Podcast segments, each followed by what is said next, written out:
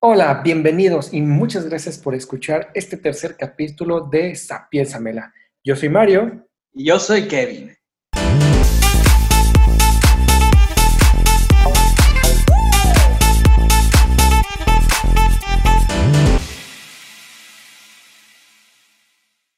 El tema de este podcast será sobre la evolución. Kevin. Así es.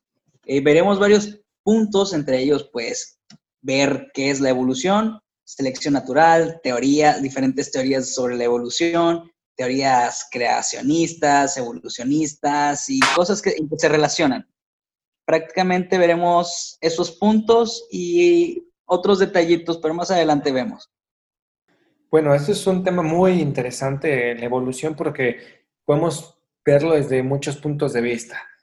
Pero Mario, a ver, cuéntanos primero, ¿qué es la evolución? Muchas personas no, saben, no saben qué es eso o, necesitan tener ese concepto. Bueno, pues ahorita que lo pones así, vamos a hacer lo más sencillos posibles, porque a algunas personas pues se les puede venir a la mente, no sé, cualquier otra cosa cuando hablamos de evolución.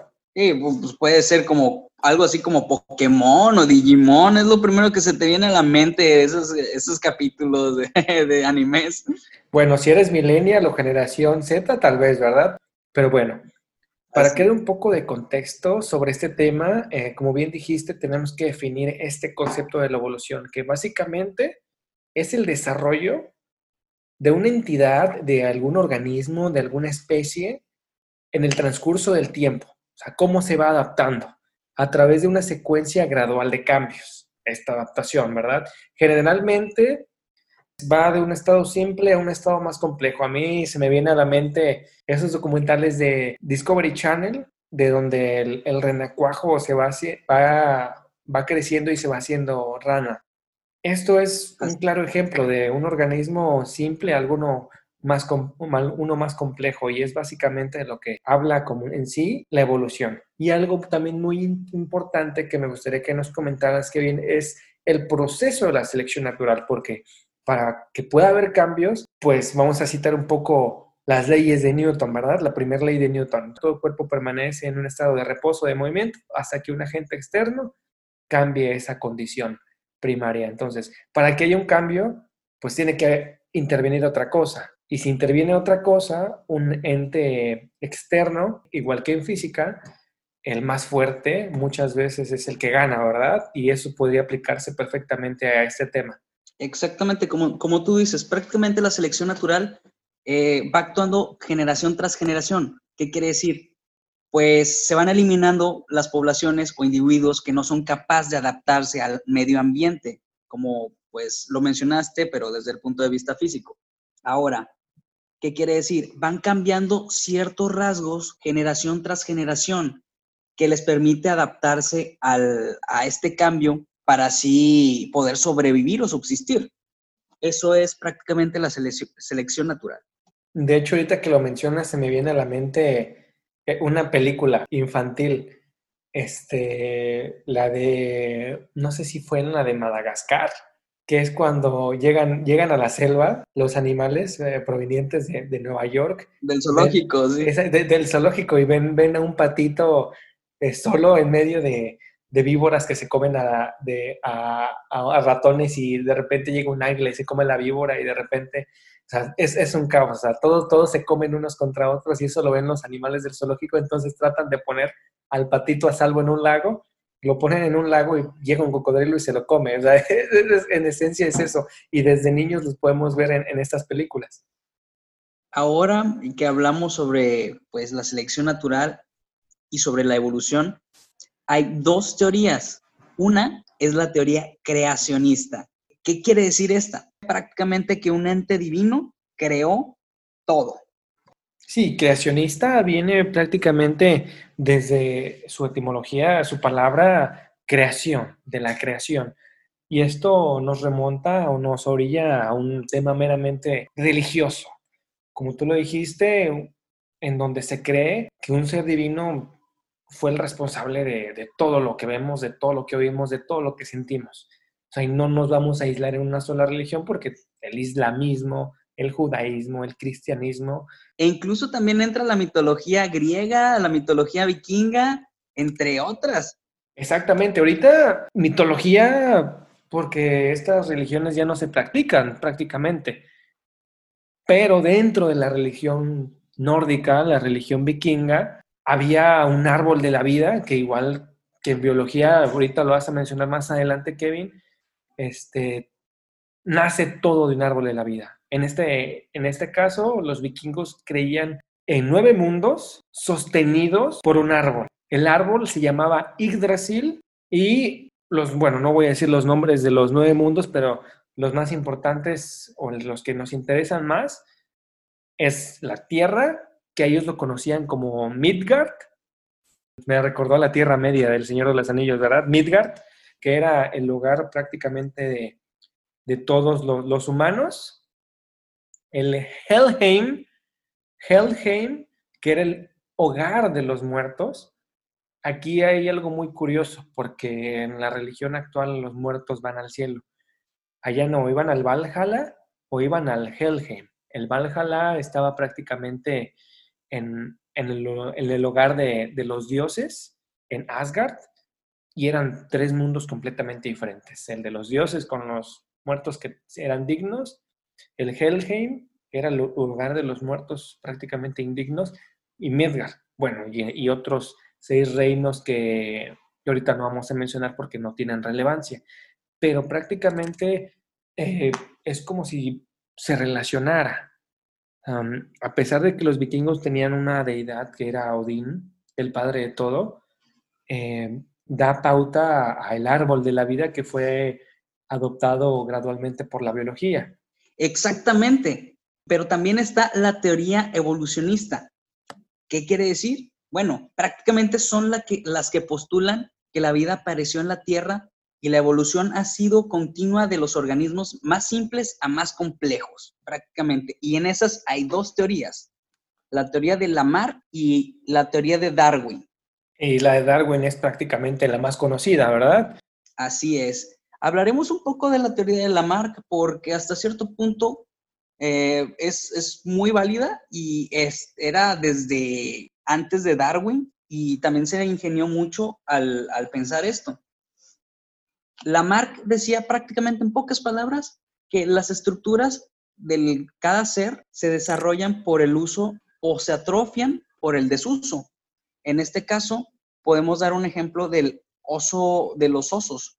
El oso polar que adaptó su pelaje blanco en las nieves y el oso pardo que tiene un pelaje más oscuro. Exactamente, Kevin. Como dices, podemos resumir a Lamarck como un mecanismo de herencia de los caracteres adquiridos. En español es la información que me van dejando mis antepasados, las armas que me van dejando los antes, mis antepasados para poder yo combatir y sobrevivir en mi entorno. Bueno, esto hablando de, animales, ¿verdad?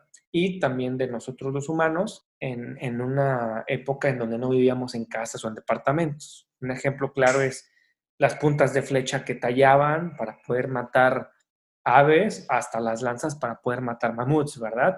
Es algo más o menos va por aquí, lo de la marca. Mientras que la otra teoría es la de Darwin, que se puede sintetizar y simplificar en selección natural. Y aquí se me viene a la mente un ejemplo muy, muy básico de los perritos. Selección natural supervivencia el más fuerte, supervivencia el más apto y en el caso de los perros también supervivencia el más bonito. Porque cuando vamos a comprar o adoptar un perrito, pues muchas veces, siendo realistas, los adoptamos por los más bonitos o los compramos por los más bonitos. Y prácticamente los que no son tan agraciados o que no tienen las características que a los humanos nos gustan, pues no son, no, se adoptan o no son adoptados tan rápidamente, ¿verdad, Kevin? Exactamente, como dices, miembros de la misma especie tienen variación, como lo mencionaste, en los perros. Y como vas diciendo, se van adaptando o van sobreviviendo los que se van adaptando al, al ambiente, vaya. Y los que no, se van eliminando, como lo mencionamos, selección natural.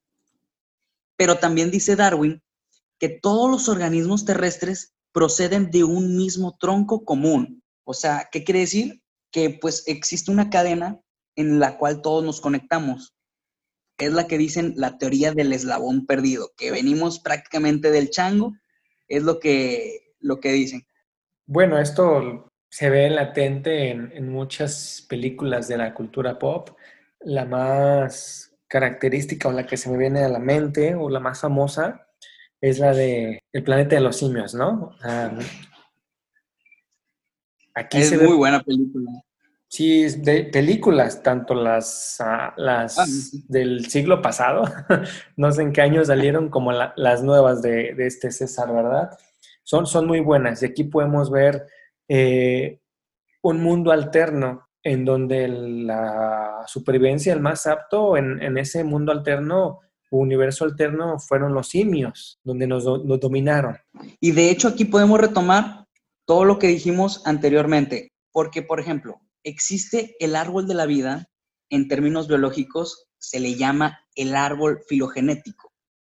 ¿Qué quiere decir? Bueno, dentro de este árbol hay tres dominios. De hecho, lo mencioné en el primer podcast, muy por encimita. Los tres dominios son el arquea, la bacteria y el eucaria. Pero en este caso nos enfocaremos en el eucaria, que es donde prácticamente eh, están los seis, los seis reinos, no son cinco, como nos, nos enseñaron en la primaria, ya, ya cada vez se va actualizando, como pues en las aplicaciones se actualiza. En este caso, la biología siempre está en, en constante actualización. Eh, hay seis reinos. Los voy a mencionar por encimita. A lo mejor son términos medios desconocidos, pero lo voy a hacer un énfasis para, para hacerlos un poquito más conocidos. El primero es el microsporidia, que son prácticamente los parásitos. En el segundo se encuentran los flagelados, los cuales son células que tienen una colita que se llama flagelo. También están los ciliados, que son prácticamente células que tienen cilios o, en español, pelitos. También está el plantae, que como dice su nombre, son las plantas fungi, que son los hongos, y el metazoa, o bien en español, el animal, el cual nos vamos a, enfocar, pero siendo más específicos, hay diferentes filum, pero eso ya es otra cosa, pero para ser más exacto, se llama filum cordata, incluye todos los animales vertebrados, que quiere decir que tienen sus huesos, y tocaremos los puntos de, ciertas leyes biológicas. En este caso, están el, hay una ley que me interesa mucho, que me sorprende demasiado, porque esa le dijeron en 1700, en los años 1700, 1800 aproximadamente, que es la teoría sobre el desarrollo embrionario. Hay cuatro puntos que dice esta teoría. ¿Cuáles son? Bueno, el primero es los caracteres generales aparecen antes que los caracteres especiales. ¿Qué quiere decir? Que primero aparecen cosas básicas, por ejemplo, pues el sistema nervioso, el sistema digestivo, el corazón, el sistema circulatorio prácticamente, o sea, que, que primero aparecen los generales y luego ya los específicos. Otra, después de que los caracteres generales aparecen, se desarrollan los menos generales y finalmente los que tienen alguna particularidad o alguna especialidad. Un ejemplo, las luciérnagas. En este caso, algo más, eh, más especializado es que las luciérnagas brillan, tienen esa proteína que va brillando. Ahora retomemos. El tercero es que mm, durante el desarrollo un animal se aparta progresivamente de la forma de otros animales. O sea, en el desarrollo ya se va segmentando o definiendo la especie de algún animal. Y en el cuarto, los estadios jóvenes de un animal se parecen a los jóvenes embrionarios de otros animales inferiores en, en escala. En español lo voy a decir más adelante para explicarme mejor. También está la otra teoría, que es la teoría de la recapitulación o ley biogenética de Haeckel, de 1800, entre 1800 1900. ¿Qué quiere decir esta? esta afirma que los organismos al desarrollarse tienden a recapitular los estadios por los que pasaron sus antepasados. En este caso, voy a dar el ejemplo del humano. El humano, que es un mamífero, al momento de desarrollarse, va evolucionando. En pocas palabras, cuando te estás, cuando te estás formando, siendo un embrión, prácticamente pasas como si fueras un pez, después un anfibio, después un reptil, luego un pájaro y después al mamífero que somos. Y luego ya, va, ya vas formando a los rasgos que, que te definen como humano. Eso es muy interesante porque estás diciendo que somos como una biblioteca, una mini biblioteca que se va haciendo más grande cada vez. Y es como si repasáramos o tuviéramos que leer los libros de nuestros antepasados, de cómo se conformaron, cómo se crearon nuestros antepasados, biológica y anatómicamente, para poder formarnos nosotros. tenemos que pasar por nuestros antepasados que vinieron del agua, ¿verdad? Los peces, después llegaron a la tierra, fueron anfibios, evolucionaron a reptiles, pasaron por aves, y eso me, se me viene mucho a la mente los dinosaurios, cómo caminaban los dinosaurios y cómo caminan ahora las gallinas o las aves. Y por último, evolucionaron o se adaptaron en mamíferos como los conocemos y como nos conocemos hoy en día. Eso es algo muy interesante, que platícanos más. Sí, de hecho, e, es muy interesante porque hasta cierto punto todos los seres vivos estamos conectados y eso es lo más interesante o lo más lo que prácticamente decía Darwin en esos tiempos y pues estas otras teorías son las que pues prácticamente lo, afirman. Y al momento de ver eso, un embrión, se van viendo esos estados. Para las personas que les, que les gustaría buscar más de ese tema, se llama teoría de la recapitulación o ley biogenética. Ahorita, recapitulando eso, se me vino a la mente cuando una muchacha o una mujer está embarazada, ¿no? Así que tienen que ir eh, constantemente con el médico, bueno, fuera de sus chequeos. Lo, bonito que dicen los padres, ¿verdad? Que es ver a su hijo en el electrocardiograma. No se le ve forma al principio. Tienen que pasar X número de semanas o meses para que puedan tener alguna forma definida, como ahorita lo mencionamos, y se puedan distinguir en la pantalla. Sí, así es. De hecho, cuando ya se define si es humano, o bueno, la especie que es más que todo, es aproximadamente entre la cuarta y quinta semana. Ahí es cuando ya el feto es, el feto ya, ya, ya agarra la definición del humano. Ok, ahorita que se me viene a la mente, hasta la cuarta, quinta semana. dependiendo si tiramos los dados, podría salir un murciélago o, algo diferente. Eso sería bien chistoso, pero no, imagínate, tiras los dados y de que, ah, me va a salir un perro, pero no. pero no, porque pues cada especie tiene su, su librito, por así decirlo, y, y forzosamente no, no puede cambiar. O sea, si eres humano, eres humano. Si eres perro, eres perro. Si eres reptil, eres reptil. Sí, exactamente. Y pues concluyendo este tema, como bien lo mencionas, es, es un libro, ¿no? Lamarck, Darwin, von Ver y Heckel, todo se une, todo se relaciona. Y es prácticamente como nos desarrollamos desde cero hasta que llegamos a ser los bebés, los cachorros, las crías que como, como, nacemos, ¿verdad? Sí y prácticamente todo, todos los, seres vertebrados estamos conectados y somos iguales hasta cierto punto en, un inicio. Sí, exactamente. Y ahorita que, que, estás concluyendo, me quedo con un ejemplo muy práctico y de la vida real, que si bien no lo hemos vivido, pero tal vez hemos conocido a alguien que sufra alguna discapacidad o que se haya quedado ciego, por ejemplo, se atrofió su vista, se atrofiaron sus globos oculares, su sistema visual y se empieza a desarrollar el auditivo. Empiezan a escuchar mejor, empiezan a distinguir más los sonidos, empiezan a desarrollar más el, sentido del tacto y, y pueden ver cosas con las manos que nosotros no, que sí podemos ver con los ojos, ¿verdad? Pues ya ves, Daredevil hasta se hizo superhéroe, ¿no? Sí, exactamente, Daredevil.